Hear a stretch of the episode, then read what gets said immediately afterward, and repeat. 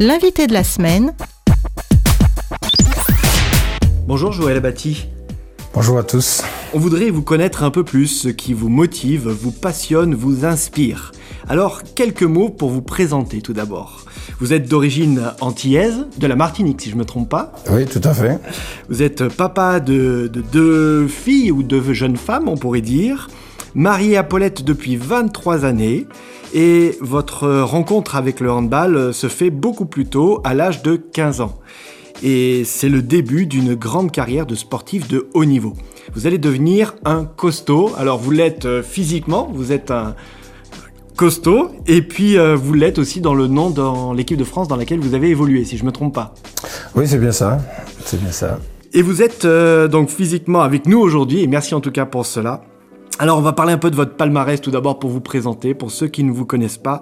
J'ai noté 315 matchs, 1470 points. Vous vous rappelez de tous vos buts? Pas de tous, vraiment. Ce qui fait une moyenne de 4,6 buts par match. Et puis vous avez reçu pour euh, peut-être ce moment le plus beau dans votre carrière, j'imagine, euh, au moment des Jeux Olympiques, vous avez reçu la Légion d'honneur directement de la part du, du président de la République, qui était à l'époque Jacques Chirac. Alors les plus jeunes peut-être ne s'en rappellent pas, mais c'est un moment euh, historique. Alors votre parcours, euh, c'est médaille d'or, médaille des Jeux Olympiques, championnat du monde, médaille d'or à deux reprises, en 2001 et en 2009, médaille de bronze en 2003 et en 2005, championnat d'Europe où vous avez obtenu la sixième place en 2002 et 2004, mais aussi championnat d'Europe en 2006 avec la médaille d'or, médaille de bronze en 2008. Enfin, est-ce que vous vous rappelez de toutes ces victoires? Euh, ben, on se rappelle toujours de celle qui, dont on a porté la médaille qui brille, donc forcément euh, double champion du monde, champion d'Europe en 2006 et puis euh, champion olympique en 2008. Alors il y a aussi tout un palmarès international, vainqueur de la Ligue des Champions, vainqueur de la Coupe de EHF. Alors c'est quoi le EHF Parce que moi je ne connais pas. ah ben, c'est la, la, Coupe de la Fédération internationale. Comme, comme, au foot, on peut y avoir euh, avec tous les clubs euh, européens. Et puis il y a les compétitions nationales, alors là aussi un palmarès euh, énorme. Vainqueur du championnat d'Allemagne en 2001, championnat de France en 2008 et en 2009 à Montpellier. Champion... La Coupe de France en 97, en 2008, en 2009, la Coupe de la Ligue 2008. Est-ce qu'on peut dire que vous avez tout gagné? Oui, sur, sur un parcours d'un sportif de haut niveau, oui. Et la Ligue des Champions en 2002 aussi. Euh, ça va, c'est... Je, suis assez satisfait, même si ça n'a pas été souvent facile, mais, mais, effectivement, je peux dire que j'ai pratiquement euh, tout gagné. Mais tout cela ne vous définit pas uniquement au travers des victoires, au travers de médailles. Pouvez-vous nous parler d'abord de vous euh, Comment vous définiriez-vous?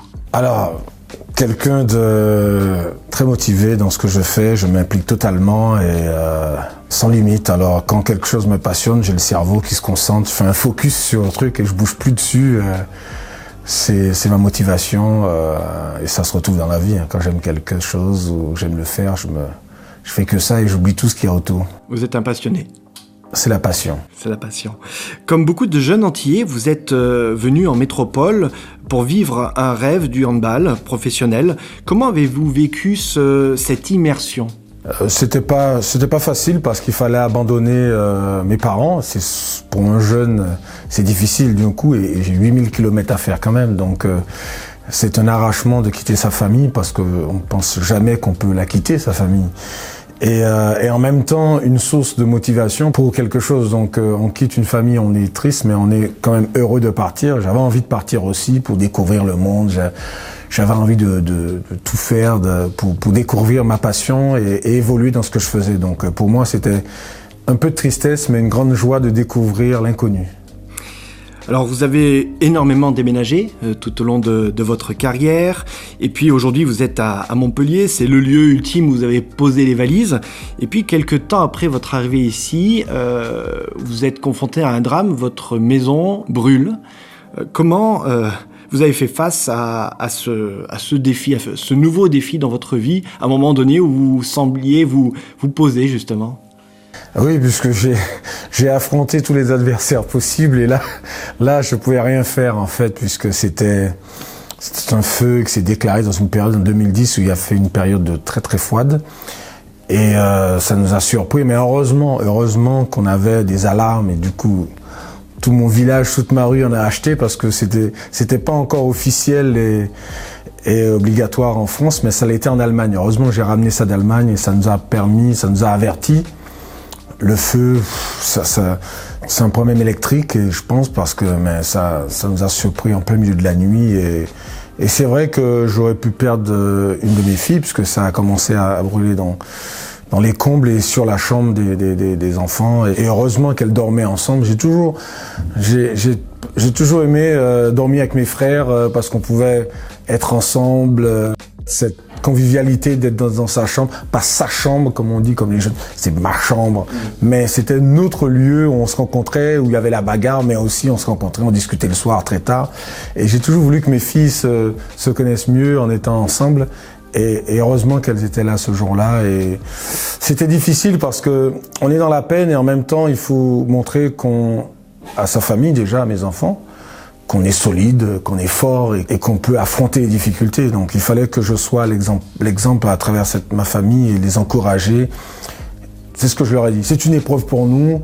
Euh, ça va nous permettre d'aborder la vie différemment, qu'on puisse pas s'appuyer sur le matériel parce qu'on est reparti à zéro, mais qu'on va aborder d'autres choses. On aura une nouvelle maison, on aura, vous aurez une nouvelle chambre, vous aurez tout de nouveau. Et pour leur dire, voilà, on pas une vision de, quelque chose de tout nouveau euh, et, plus beau. Et, je pense que c'était pas évident, mais, je pense qu'il fallait, que je leur dise ces mots-là pour qu'ils puissent se projeter dans l'avenir sans que ça, ça puisse être justement euh, une, euh, que ça puisse être psychologiquement un, point, un point difficile. Alors, sans mauvais jeu de mots, vous êtes un, un homme qui rebondit, qui fait rebondir euh, ce petit ballon de. Enfin, ce petit. Il n'est pas si petit que ça, le ballon de hand. Hein. Il faut quand même de, de sacrés Profession, handballeur professionnel. C'est quoi le quotidien d'un sportif de haut niveau? Un sportif de haut niveau, c'est une vie de sacrifice, mais c'est deux entraînements par jour avec une hygiène de vie. Euh, euh, qu'il faut maintenir. Euh, donc c'est l'alimentation, euh, la diététique. tous ces sacrifices, on, on, se permet de manger quelquefois des frites ou autres, mais, mais quand, quand, on voit que ça, on peut prendre des kilos, il faut faire attention à, à, notre alimentation. Et c'est beaucoup de sacrifices avec les amis, des soirées, beaucoup de choses que qu'on n'a pas pu faire et, et qu'on a privilégié sur un projet commun avec nos, nos équipes et euh, avec nos amis et du coup euh, ben oui j'ai pas eu une vie d'adolescent je pouvais aller où que je voulais mais mais j'avais envie d'aller d'être dans les meilleures conditions pour être en pleine forme le week-end. Donc forcément quand il y avait l'anniversaire euh, j'évitais d'y aller ou bien j'y allais pour rentrer le plus tôt possible à la maison. On est préparé à ce sacrifice euh, de sportif de haut niveau de tout ce qu'il faut renoncer on n'est jamais préparé. On découvre sur le tard, sur le coup, que on peut plus dire parce que le lendemain, euh, qu'on a un match et que si euh, si on sort la veille, on est fatigué le lendemain et du coup, on a la performance est moindre. Donc du coup, on se dit voilà, par rapport à mon engagement vis-à-vis de mes copains, je me, et que si je veux être le meilleur le lendemain, ah ben il faut que je me couche tôt, il faut que j'évite de manger ça, il faut que je sois dans les meilleures conditions. Donc ce sont au fur et à mesure et aussi eh ben, des amis aussi qu'on qu'on ne peut pas voir et du coup ça nous coupe de certains de nos amis. Mais on garde nos vrais amis parce qu'ils comprennent et, dès qu'on a un petit moment où on peut aller les voir, euh, qu'on peut passer ensemble, on, donc c'est, on commence à, canaliser un peu sa vie, à canaliser ses, amis. Tout, tout ça nous, nous prend nous prend cours, mais mais très tôt, j'ai su faire la part des choses et me dire voilà, j'abandonnerai jamais mes amis, mais je fais un choix où, où, où, je veux être performant, donc du coup j'abandonne certaines choses pour avoir, euh, pour gagner de l'autre côté. Alors, au niveau familial, comment trouve-t-on l'équilibre avec ces contraintes de, de sportif Parce que quand vous étiez euh, jeune ado, c'est une chose, mais quand vous deveniez papa, mari, comment on trouve cet équilibre? C'est très difficile, c'est pas évident et je remercie ma famille, ma femme de, de pouvoir me, me supporter, je dis soutenir, de me supporter parce que c'est vrai qu'après les défaites, euh, on est tout seul à la maison. C'est souvent les, nos femmes qui supportent les critiques, qui nous encouragent aussi quand on est à la peine aussi, et nos joies aussi. Donc c'est une vie de partage et je peux dire que, que ma femme, elle a tout partagé avec nous, avec moi, et les difficultés aussi, et la joie aussi d'être papa où j'ai pas pu maîtriser ça non plus. Donc j'ai encouragé ma femme. Je me souviens, c'était extraordinaire. C'était le premier premier bébé, ma première fille, c'est 1er janvier 2000, à 2h du matin. Donc, imaginez, tout le monde fait la fête boit du champagne. Moi, j'arrive avec ma femme, j'ai accouché dans des conditions, c'était la première fois donc difficile, où j'ai dû la coacher parce que c'était très, c'était pas évident une femme qui accouche. J'ai toujours trouvé les femmes très très fortes de ce côté-là parce que euh, une, une, souffrance qu'on ne maîtrise pas avec euh, les contractions, c'est horrible. Quand je vois son visage, je me dis, elle, elle, est, elle, est, très très forte. Alors, quand je parle de vie de sacrifice, je peux dire que chaque maman, c'est une force incroyable qu'elles ont pour mettre au monde les hommes que nous sommes. Alors, oh, vous êtes toujours passionné par le handball. Un sportif peut-être qui vous a interpellé, que ce soit dans le hand ou dans un autre sport? Il y a un sportif de ma génération que, que j'ai beaucoup aimé, euh, c'est Jackson Richardson, euh, qui vient de la Réunion, qui a un tel respect des règles, un peu comme, euh, comme Nadal au tennis que, que j'aime bien aussi parce que il, vous transmet cette énergie de la gagne, cette énergie, mais chaque fois qu'il perd, il, il ne cherche pas d'excuses, il, remercie le vainqueur parce qu'il combat jusqu'au bout. Et quand il perd, il dit voilà, j'ai combattu pour contre plus fort que moi. Je suis un peu comme ça. Je me battrai jusqu'au bout, mais, mais si je perds, je, remercie le vainqueur en disant voilà, tu as été plus fort, j'ai tout donné. Et euh, le respect, il est vraiment quand il y a une faute, il dit qu'il y a une faute. Ça, ça, j'ai pas souvent été comme ça, mais je dis voilà, c'est vraiment le gars que j'aimerais être. Et, euh, et j'ai beaucoup de respect pour ce joueur, Raphaël Nadal, qui est toujours au haut niveau malgré son âge et, et, qui, qui déboute un arbitre quand tu lui dis que c'est pas fait, dit non, il y a, il y a vraiment faute, donc euh, le point est pour l'adversaire. Il arrive à le faire, quoi, c'est extraordinaire. Alors, l'apôtre Paul utilise l'image du sportif pour parler du parcours du chrétien. En quoi cela ça vous parle? Ça me parle parce que c'est une vie de sacrifice, c'est une vie de difficulté, d'abnégation. Et, et, chaque jour, chaque jour, on se remet en question. Chaque match d'un sportif, il se remet en question. On peut, on peut être bon euh, une journée, il faut être bon la, deuxième. Et, c'est l'ensemble de toute cette journée, de ce championnat qu'on peut dire qu'on est le meilleur. Et c'est ça la vie du chrétien, c'est toujours être, euh, on se remet en question, toujours être motivé, ne jamais baisser les bras. Et quand bien même quand on est dans la défaite, quand on est par terre, eh bien on n'est pas tout seul. On a ses amis, il y en a qui ont le Seigneur aussi pour nous aider, nos amis, euh, nos enfants tout le monde contribue et je pense que c'est euh, cette énergie positive de, chaque énergie de tout le monde qui fait que cette socialisation qu'on arrive à rester ensemble. C'est avec nos amis aussi. Nos amis parce qu'ils nous connaissent, euh, parce qu'on les fréquente régulièrement, nos familles qui nous aident aussi et qui nous connaissent le mieux pour, trouver les bons mots, pour nous faire réagir et nous porter quand nous sommes en difficulté.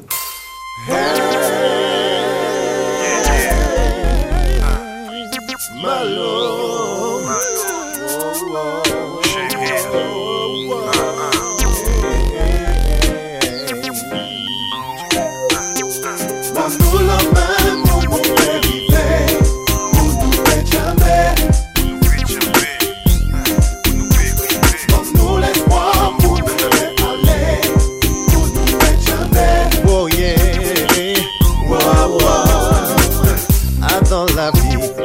Savent qui côté pour aller.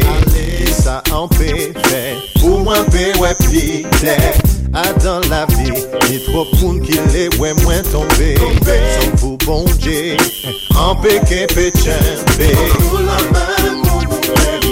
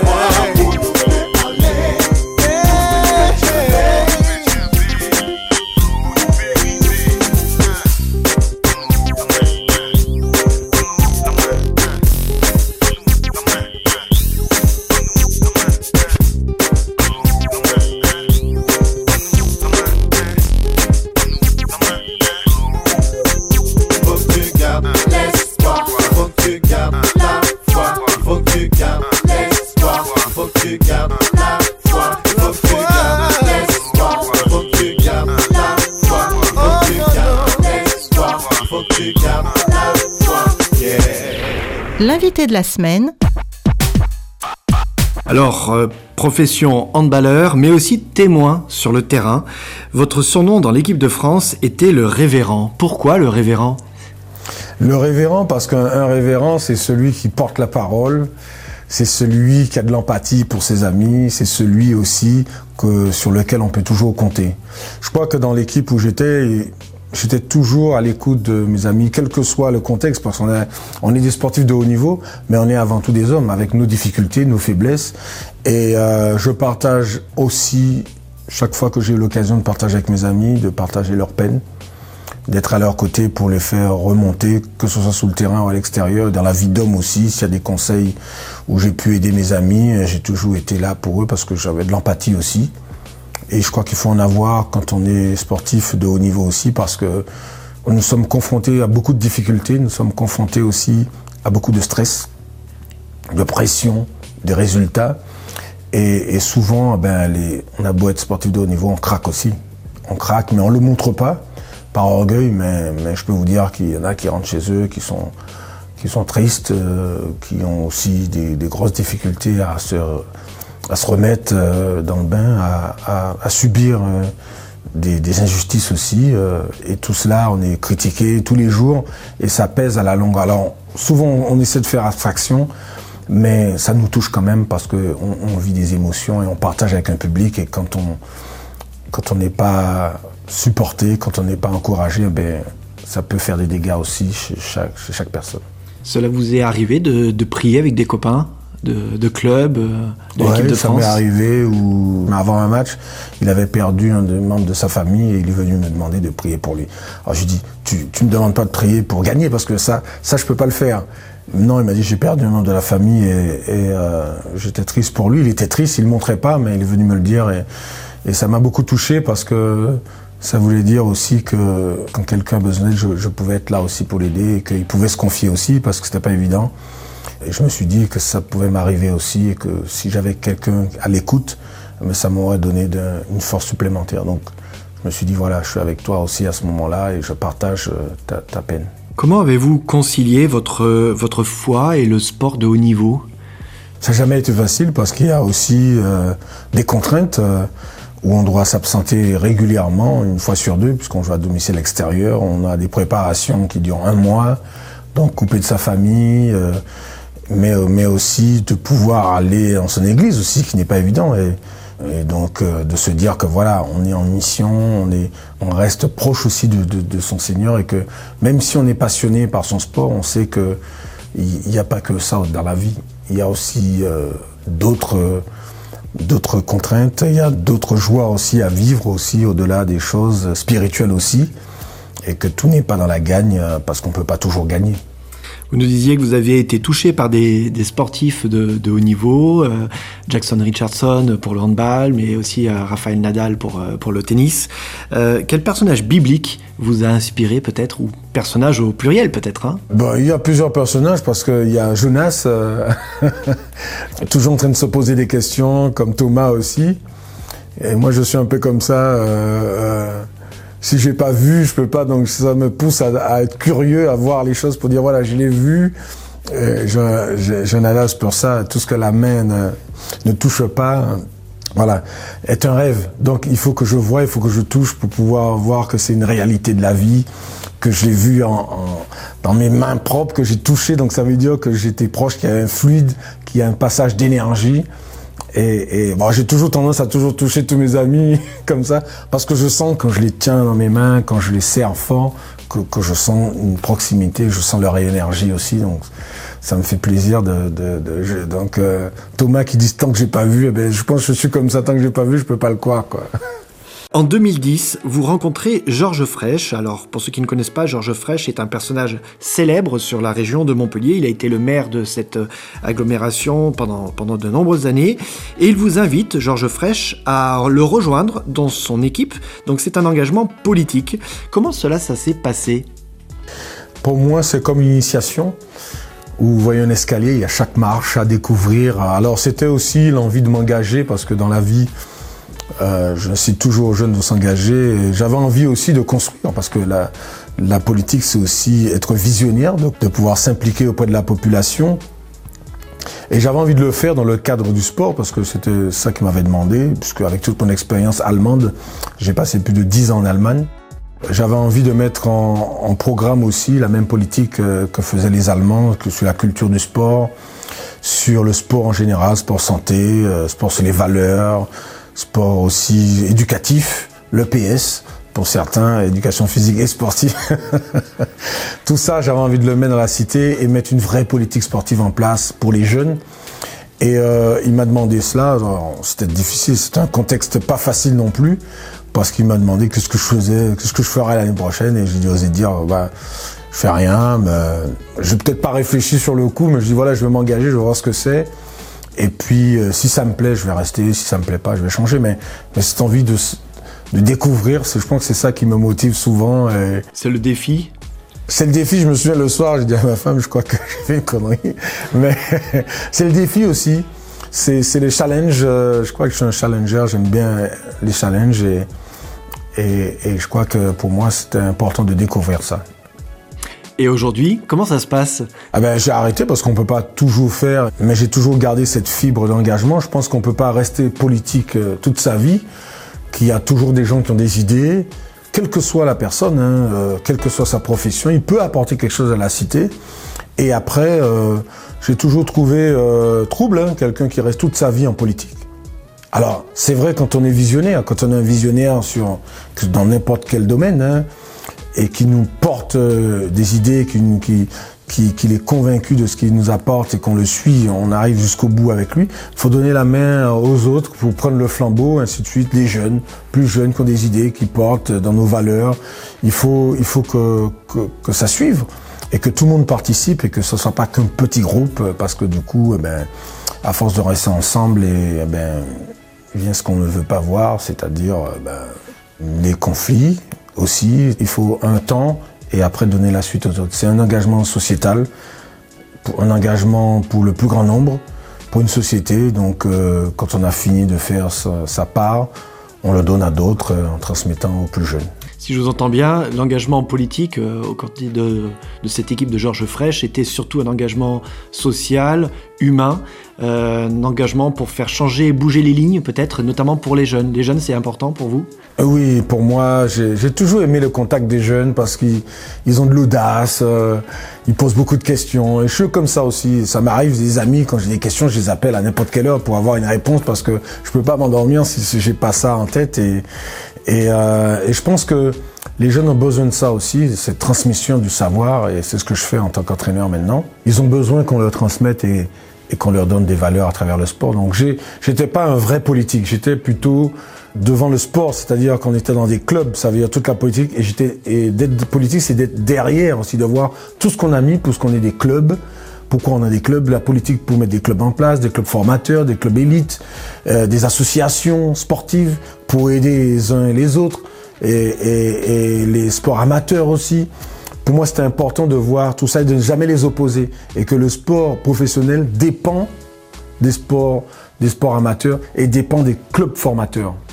Parce qu'il y a des, éducateurs, et ça, je, je, félicite tous les éducateurs qui passent tout leur week-end, toute leur semaine, à changer, à modeler des jeunes à travers les valeurs du sport pour en faire des hommes avec des valeurs, pour en faire des, des citoyens avec euh, le respect d'autrui. C'est ça qu'on apprend dans le sport. Respect de, des adversaires, respect des règles, respect de l'arbitre qui est garant, justement, comme dans la société, pour nos forces de l'ordre, qui on respecte les règles pour faire de nous des citoyens modèles. C'est ça le sport en général. Alors on va faire un petit euh, flashback, regard sur le passé. Vous avez rencontré euh, l'église adventiste, ou en tout cas le Seigneur, au travers de votre épouse. Et comment vous êtes-vous senti euh, soutenu peut-être dans votre parcours de sportif au sein de cette église? Eh bien pour moi c'est la recherche aussi, c'est encore une fois une quête de recherche. Et je me souviens j'ai passé un séminaire avec Carl Johnson au volant de l'avenir. Ah, c'était pas du tout de handball, mais c'est au volant de l'avenir. Et ça m'a marqué. Ce, ce jour-là, Carl Johnson, je l'ai, c'est grâce à lui que j'ai, j'ai été baptisé. Et j'ai rencontré dernièrement à Montpellier, j'étais étonné, je lui dis, vous savez, c'est grâce à vous que je suis là. Ce séminaire, ça m'a marqué comment vous impulsez une dynamique, un leader, un capitaine. Et toutes ces paroles, ça m'a, ça m'a permis de me lancer. Et euh, c'est pas facile. C'est pas facile parce que j'ai beaucoup d'appels de jeunes sportifs adventistes euh, qui m'appellent, les parents aussi, parce qu'il y a aussi qui abandonnent l'église parce qu'ils sont dans l'échec aussi et que ils considèrent qu'on les a pas suivis, le Seigneur les a pas suivis dans leur dans leur démarche de réussir et du coup ils reprochent tout à l'église, ils reprochent tout au Seigneur. Mais il y a aussi qui abandonnent parce qu'il y a des contraintes avec le sabbat aussi qui est difficile et qu'il y en a qui regrettent, il y en a qui, qui reprochent. Il y a vraiment des difficultés et moi moi je, je leur dis tout simplement que vos enfants ils abandonneront jamais le Seigneur. C'est la première chose qu'il faut retenir, parce que dans un parcours de jeunes, c'est très difficile pour des jeunes aujourd'hui. Je le vois, les contraintes avec cette pandémie, c'est de plus en plus compliqué. Et je leur dis, euh, laissez-leur vivre leur rêve. C'est important qu'ils vivent leur expérience pour qu'il n'y ait pas de regrets par la suite et que ça se manifeste par un rejet. Il faut les laisser. Et s'il y a de la colère, il faut de l'empathie. Et s'il y a des pleurs, il faut aussi de l'encouragement et que leur parcours, ça va leur servir dans leur parcours du Seigneur. Ça va leur servir que dans leurs difficultés, ils vont se réorienter. Il faut toujours être à côté d'eux. Quoi que ce soit, il faut être à côté d'eux. Même dans n'importe quelle difficulté qu'ils pourront rencontrer sur leur parcours, nous les parents, nous les éducateurs, moi en tant que sportif aussi, je suis en droit de leur dire voilà ce que tu peux rencontrer, mais voilà aussi ce que tu peux gagner, et voilà aussi ce que tu peux faire. Mais jamais je dis il faut le faire, je dis voilà ce que tu peux faire, et après pour son engagement. C'est ça aussi la construction d'un homme à travers ses échecs, mais à travers ses motivations et à travers ses objectifs. Quels sont ses objectifs? Qu'est-ce qu'il veut faire? J'ai tous ces questionnements après fait que je dis voilà, je pense que tu peux aller dans cette direction, je pense que tu peux aller dans celle-là mais c'est toi qui dois décider de, de toi-même. Et ça, c'est important d'être là. Je, je dis, ah, mais je ne veux m'appeler à n'importe quelle heure. Si c'est 2 heures du matin, appelez-moi. Si c'est vraiment cette question vous taraude et que ça vous pèse, n'hésitez pas, appelez-moi et ça ne me gêne pas du tout. Alors vous avez parlé d'échecs. Euh, quel échec vous a le plus fait avancer dans votre parcours, que ce soit personnel ou professionnel? Alors souvent, euh, c'est les échecs qui font avancer. Toujours. Hein quelles que soient les découvertes, euh, j'en parle avec ma femme de Marie Curie, il a fallu combien de temps pour découvrir que des échecs euh, pour qu'on puisse trouver les choses. Mais ça fait partie de l'humain et je crois que on se renforce dans ces échecs. Je le dis à mes amis, si, si j'avais tout gagné, je me serais jamais remis en question. Donc souvent, je dis aux gamins, c'est quand vous perdez que vous réussissez par la suite. Et un exemple, en 2007, nous faisons le championnat du monde euh, en Allemagne et on perd par une décision arbitrale injuste, puisqu'on marque le dernier but pour gagner et on nous le refuse. Et du coup, on perd par la suite. Et à cause de cette, euh, de cette injustice, nous avons été champions olympiques. Parce qu'on s'est dit que cet échec-là va nous servir. Maintenant, on va plus perdre à la dernière seconde. On va essayer de gagner pour avoir le plus de buts pour qu'il n'y ait aucune, pour qu'il pour vraiment on puisse pas remettre en cause notre victoire. Ça, donc ça nous a aidé à être champion olympique et pour nous c'était l'apothéose. À travers un échec, eh bien, on ressurgit et on montre à tout le monde qu'on est les meilleurs. Donc euh, de vraies victoires avec une belle différence de points et pas sur, euh, pas sur le fil quoi. Oui, parce que dans la vie aussi, quand vous êtes confronté, quand vous êtes confronté à une injustice raciale aussi, de racisme, à tous les niveaux. C'est difficile aussi quand vous avez les mêmes diplômes. Vous imaginez, depuis des siècles où on vit ce genre de choses, et aujourd'hui, on est obligé de se battre pour faire des CV anonymes, qu'on est, est obligé de mettre ça en place. Vous voyez que ça veut dire que il y a des choses qui ne changent pas et que pour un emploi avec diplôme égal, vous vous êtes pas pris. Mais quelle injustice Ça veut dire que toutes les études que vous avez faites avec les perspectives votre vision, vous êtes obligé de remettre en cause parce qu'on fait la différence par rapport à votre couleur, par rapport à votre pensée, par rapport à vos convictions. C'est horrible et, et on peut arriver à douter, on peut abandonner aussi. On peut tout abandonner quand ça nous arrive. Quelle euh, valeur retirez-vous du sport? La première valeur? L'abnégation, la détermination je crois que c'est ce qu'on apprend quand les petits font sur le terrain. On voit tout de suite les leaders, ceux qui se battent, euh, ceux qui n'ont pas envie de perdre. Alors, je dis pas pour les mauvais perdants, ça peut arriver qu'on soit mauvais perdant. Mais euh, c'est l'abnégation, c'est la détermination. C'est-à-dire que il faut pousser les portes. Même si vous voyez l'échec, eh ben, on se remet debout et on y va encore au, charbon. On y va aussi pour montrer qu'on est, qu'on est meilleur. Et je leur dis à n'importe quel niveau, j'ai dit, si vous êtes pâtissier, si vous êtes boucher, ben soyez le champion du monde de boucher. Soyez les meilleurs. Confrontez-vous aux meilleurs. Allez chercher les meilleurs pour que vous puissiez réussir dans ce que vous aimez, quelle que soit votre profession. Je dis ça à mes jeunes parce que souvent on pense que la réussite, c'est ceux qui sont dans la finance, qui ont les grosses voitures. Non, on peut être champion du monde dans sa catégorie parce qu'on est déterminé, parce qu'on veut être le meilleur. Il faut, il faut aussi se battre parce que c'est, on est, on est dans la mondialisation aujourd'hui et on est confronté à des Chinois de l'autre côté. Donc euh, il faut qu'on soit à la hauteur parce que c'est aussi le défi que nous proposent euh, les nouveaux enjeux que nous propose le monde. Quelle est votre plus belle joie dans votre carrière? Ma plus belle joie, c'est la naissance de ma fille. Je le dis parce que c'est extraordinaire ce truc. C'est extraordinaire, une naissance et c'est une c'est une médaille euh, qu'on peut vivre que quand on est père et, quand on le voit son enfant naître, c'est extraordinaire. Et cette joie-là surpasse euh, toutes les victoires aux championnats du monde, aux Jeux Olympiques, en Coupe de France et ailleurs? Ah oui, ça surpasse tout parce que euh, c'est le fruit de, votre amour et quand vous voyez votre fille naître. alors je dis, j'ai toujours voulu avoir une fille. je dis, vous voulez une fille qui ressemble à une femme, comme ça je suis sûr que. j'ai eu deux filles donc. Non, mais c'est extraordinaire ce truc et je, suis euh, admiratif de, la construction à deux et, la manifestation de cet enfant qui est le fruit de nos amours. Et la naissance, oh, c'est difficile, c'est dans la souffrance, mais en même temps, quelle joie quand vous avez votre enfant en bonne santé, c'est, ça vaut tout. Parce que les médailles, elles sont là, mais elles passent, puisqu'on engendre d'autres, mais nos enfants, ils sont, ils sont toujours là jusqu'au bout. même si elle aura, quand elle aura 50 ans, ce sera toujours ma fille, je lui ai dit.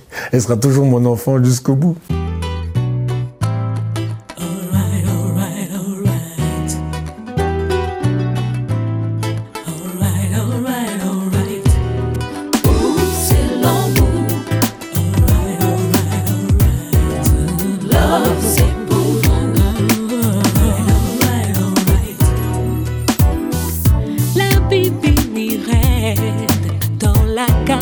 corazón.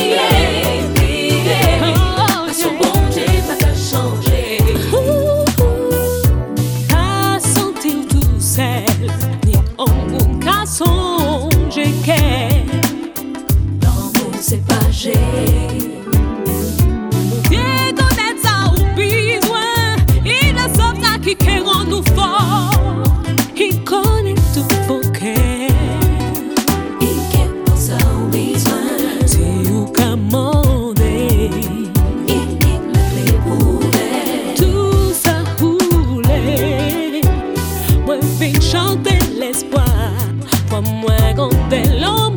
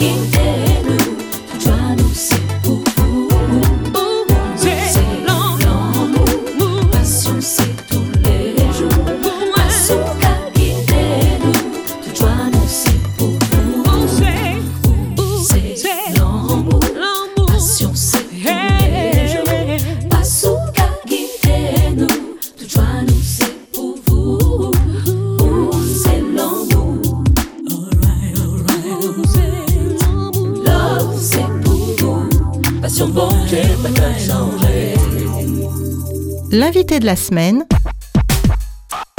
Nous allons venir maintenant dans un regard sur le présent. Euh, trois sujets d'actualité. Vous avez évoqué la question par exemple du racisme tout à l'heure, à laquelle sont confrontés des jeunes aujourd'hui quand ils recherchent un emploi. Que pensez-vous de cette affaire George Floyd? Cette affaire nous a tous marqués. On dirait que le monde entier, un peu comme cette pandémie, puisque nous avons vu en direct un, un meurtre non pas de, de bonnes rivales, mais d'une personne qui représente la loi, qui représente les forces de l'ordre. Alors, je ne fais pas d'amalgame avec les forces de l'ordre. Il y en a qui sont respectueux de la loi, qui sont vraiment ancrés dans, leur métier. Mais on a vu quelqu'un qui, qui n'avait pas d'empathie, qui a assassiné quelqu'un en direct avec son mandat de force de l'ordre. Et ça, c'était horrible. On ne pouvait pas accepter ça. Mais c'est à travers ça, c'est toutes les discriminations que subissent les gens. Et ça a montré qu'il faut stopper ce genre de choses parce que ça, vraiment, ça marque les gens au plus profond d'eux-mêmes que on ne peut pas accepter ce genre de choses à l'heure actuelle dans notre monde. On ne peut plus accepter les discriminations qui se sont faites dans le passé. On en a vu, on a de multiples exemples de discrimination dans le monde par rapport à sa couleur, mais par rapport à sa culture, par rapport à sa religion, par rapport à ses convictions, ses croyances. Et on voit de plus en plus d'extrémisme, parce que l'intolérance à l'autre, c'est ça qui fait, c'est pas forcément. Et le désamour, vous imaginez à l'heure actuelle, on tue encore des gens pour leur couleur de peau. C'est horrible. Ça veut dire que le, la société n'a pas évolué sur certains points. Vous avez vécu, vous, des discriminations pour la couleur de votre peau, pour le fait d'être croyant, par exemple?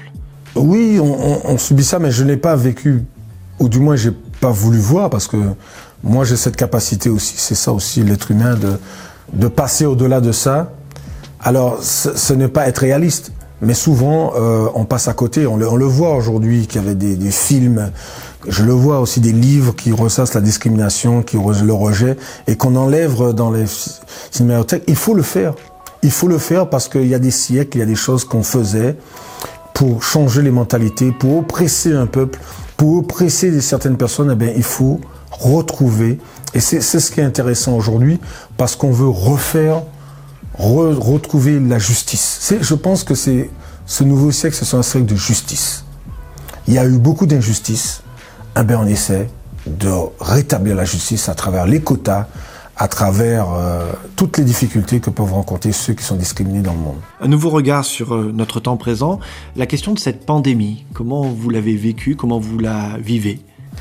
Nous le vivons difficilement à travers tous les décès que nous voyons et que cette pandémie, il faut la prendre au sérieux socialement aussi, parce que cette pandémie nous, nous referme sur nous-mêmes, nous empêche de voir nos amis. Je pense aux jeunes hein, qui, sont, qui sont confrontés pleinement dans ça, où on est obligé de porter un masque, on est obligé de faire des distanciations sociales, toutes ces choses qu'on que j'ai pas connues dans ma vie et que ces jeunes subissent aujourd'hui, donc de s'éloigner de ses amis, de ne plus aller chez des amis, si, si on n'a pas justement euh, lavé les mains, si on n'a pas fait attention à qui on fait, quand on on peut pas fréquenter tout le monde non plus sans avoir une assurance que la personne est en bonne santé. Toutes ces choses-là nous, nous pèsent sur notre vie, notre quotidien et engendrent justement du stress, engendrent du rejet de certains qui sont malades, c'est ce qu'on voyait plus, mais vous voyez s'il y a quelqu'un qui a, qui a le Covid, tout de suite il y a un retrait, il y a, il y a une peur, il y a, il y a, il y a une, mise à, mise à côté des gens euh, et, et cette, cette pandémie-là crée vraiment une injustice en plus, puisque ce sont les plus pauvres qui subissent en plus, c'est horrible. C'est horrible que cette pandémie touche les plus pauvres, quoi. Troisième sujet sur euh, la question de l'actualité, le communautarisme religieux. Aussi, puisque euh, le communautarisme, on l'a toujours combattu en France, et heureusement, je vois qu'aux États-Unis, c'est totalement différent, on accepte des choses, alors que nous, en France, on essaie de faire avec euh, la République, avec euh, toutes ces lois que nous mettons en place pour qu'on puisse rester ensemble et vivre ensemble avec nos différences. Donc le communautarisme, c'est quelque chose que je rejette parce que j'aurais pas fréquenté d'autres personnes, j'aurais pas connu les gens si j'étais resté dans ma communauté comme aux États-Unis. Il y a des gens, ils restent dans leur quartier, ils mangent les mêmes choses, ils partagent les mêmes choses, les mêmes valeurs, et du coup, ils ont du mal à voir comment vivent les autres, les valeurs des autres, les, avancements, les, les, les croyances des autres, et du coup, se crée justement se crée justement cet extrémisme, c'est-à-dire on n'accepte plus l'autre dans sa façon de faire, dans sa façon de vivre, dans sa façon d'aborder la vie. Et cet extrémisme religieux, et c'est, on avait, on a pensé qu'on avait éradiqué ça, puisqu'on a eu des guerres des religions, eh bien on voit que ça revient. Ça revient parce qu'on n'accepte pas la religion de l'autre, on n'accepte pas les convictions de l'autre. Alors que on a les mêmes dieux, on a les mêmes valeurs quand on regarde bien. L'empathie, l'amour de l'autre, le respect de l'autre, on devrait se retrouver. Eh bien, il faut faire attention où certains pensent qu'ils sont plus croyants que d'autres, qui sont les avocats de leur Dieu. Donc ils défendent, Dieu n'a pas besoin d'être défendu. Je ne pense pas qu'il nous a mis ces préceptes que nous devons partout, dans n'importe quelle religion, il y a le respect de l'autre. Donc on devrait retrouver tous ces principes et, aimer l'autre pour ce qu'il est et ne pas le rejeter parce qu'il ne partage pas les mêmes convictions que nous. Ça, ça, il faut combattre ça et aider notre jeunesse aussi à faire la distinction entre le vrai et le faux dans tout cela. Deux petites questions philosophie. Alors, qu'est-ce qui vous donne de l'espoir dans les relations humaines? Ce qui, ce qui me donne espoir, c'est qu'on n'abandonne pas. Il y a toujours cet espoir. On dit que l'espoir fait vivre. Eh bien, je vois avec la pandémie, eh bien, on est là, les jeunes sont là, ils sont, ils sont présents, ils ont envie d'aborder avec leurs difficultés, mais ils abandonnent pas le quotidien et puis euh, ils construisent. Il faut, il faut oser. Il faut oser. Je pense que on est tous en difficulté. Je n'aimerais pas être président de la République aujourd'hui parce qu'il est confronté à des difficultés. On voit qu'il y a des cacophonies de partout. Quelle est la valeur la plus importante pour vous? Pour moi, la valeur, c'est la fidélité, euh, même si c'est pas toujours évident, mais euh, moi, je suis fidèle en amitié et je crois qu'il faut garder ça. C'est-à-dire que, pourquoi je dis ça? Parce qu'on doit aimer les gens avec ses défauts et ses qualités. Donc, quels que soient vos amis, si vous, avez, vous savez qu'il a, des, a des défauts, regardez ses qualités avant tout et faites le poids entre ce qu'il est capable de faire et, d'essayer de, ne pas le juger, mais vraiment de l'accompagner. Je crois que c'est ça hein, l'amitié. C'est un vrai ami, c'est quelqu'un sur qui on peut compter, malgré nos défauts et, et malgré nos actes qui n'ont pas plu, mais on est là. Alors, interview face à face. Au retour de Jésus, vous avez un temps face à face avec Jésus. Juste vous deux, privilégiés. Une question à lui poser. Est-ce que j'étais bon? Pas qu'au sport. Dans le sport ou dans la vie? Et je lui demanderais est-ce qu'il peut compter sur moi? Pour n'importe quelle mission, est-ce qu'il peut compter sur moi? Et là, j'écouterai euh, avec, avec beaucoup d'attention ce qu'il aura à me dire. Parce qu'il fait toujours le, l'équilibre, l'équilibre de justice de savoir si j'ai fait les bons actes ou pas. Est-ce que je peux, il peut compter sur moi? Voilà, ce serait la première question. Une demande particulière à faire à Jésus. Vous l'avez face à face. Oui, j'ai dit, est-ce qu'il pourra euh, ressusciter tous les morts? On remonte dans le temps. Il vous donne le pouvoir de remonter dans le temps. À quel moment vous voulez euh, arriver? Quel moment de l'histoire? De votre histoire ou de la grande histoire? Alors là, oui, ce serait difficile. Alors oui, j'aimerais, euh, au début du siècle, j'aimerais bien connaître ce siècle-là où beaucoup de choses ont changé ou même je parle autant des Romains, de savoir comment, comment les premiers chrétiens ont vécu les choses. Euh, avec lui, sur place, j'aimerais revivre ça et... Donc être téléporté au temps de, au temps de Jésus. Voilà, de voir la réalité des choses et, et, et de voir euh, comment agit euh, le courage de ses apôtres, le courage, la difficulté des femmes dans ce siècle-là qui était repoussé, qui n'était pas accepté et de se voir avec mes idées pour dire que j'aurais pu changer les choses à ce niveau-là et qu'aujourd'hui on aurait dans toute autre situation. Un vœu à, réaliser euh, cette pandémie, purée, si on pouvait l'éviter, ça nous arrangerait beaucoup. Bon, il y a, y a d'autres choses, d'autres vœux plus intéressantes, mais, mais qui est. voilà, une justice sur cette terre. Voilà. Un super pouvoir que vous demandiez à, à Jésus à ce moment-là, dans ce face-à-face avec lui. Donne-moi tel super pouvoir. De la guérison, vous imaginez Bouteille à la mer. Vous savez, c'est cette bouteille qui part comme ça sur, euh, sur la mer, sur l'océan. Quel conseil pour les jeunes croyants? Les jeunes croyants, persévérer. Persévérer parce que cette vie, elle est de plus en plus difficile dans le sens où il y a ce mélange de vérité et de mensonge. C'est très difficile, comme je dis tout à l'heure, pour un jeune de, de se projeter quand euh, l'histoire qu'on nous raconte, c'est pas la celle qui est qui, qui s'est passée.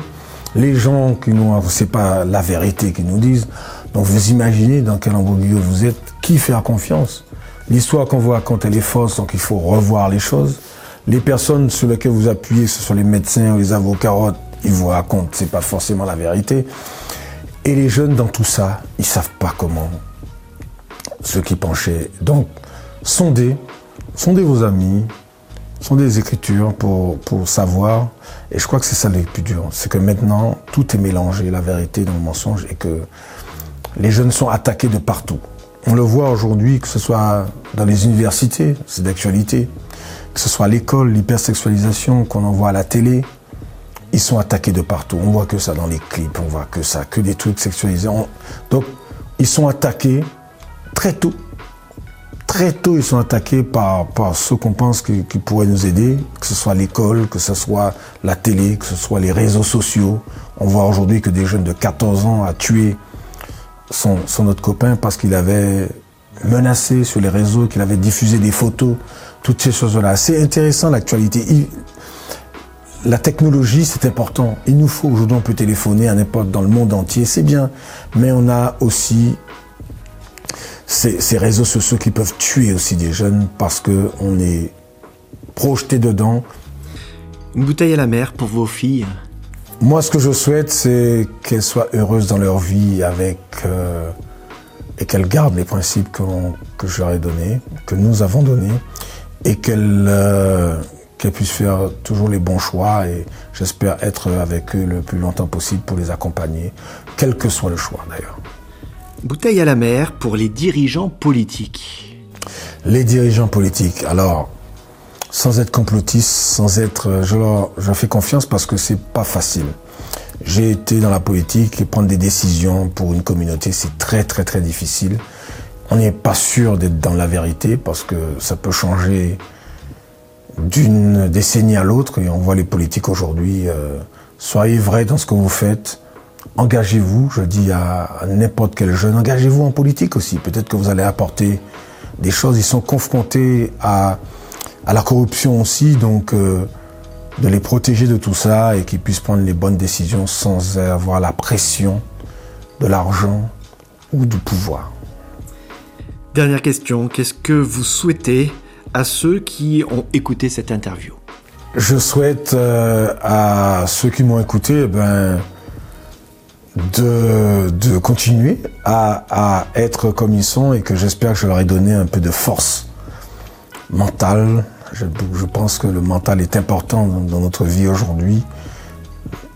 J'espère qu'ils ont cette force pour discerner le vrai du faux, que j'espère que je les ai motivés dans tout ce qu'ils ont envie de faire, dans, dans leur travail, dans, leur, dans leurs écoles, dans, dans ce qu'ils ont envie de faire, dans leur passion, dans leur foi aussi. Parce qu'on n'est pas infaillible, mais moi, je peux aussi arriver à douter certaines choses. Ça m'est arrivé face à la mort où je pensais qu'on avait prié, que ça se faire, et puis ça n'a pas pu se faire. Des fois, on est peu à des doutes, mais je sais aussi que le Seigneur fait des choses grandes aussi pour, pour nous aider. Et c'est ça qui fait de nous des humains. On est capable de chuter, on est capable de douter, mais, mais il est là avec nous, il nous accompagne. Et donc persévérez. Persévérez dans ce que vous faites. Et puis, euh, osez. Osez. Merci mon révérend pour ce cœur à cœur.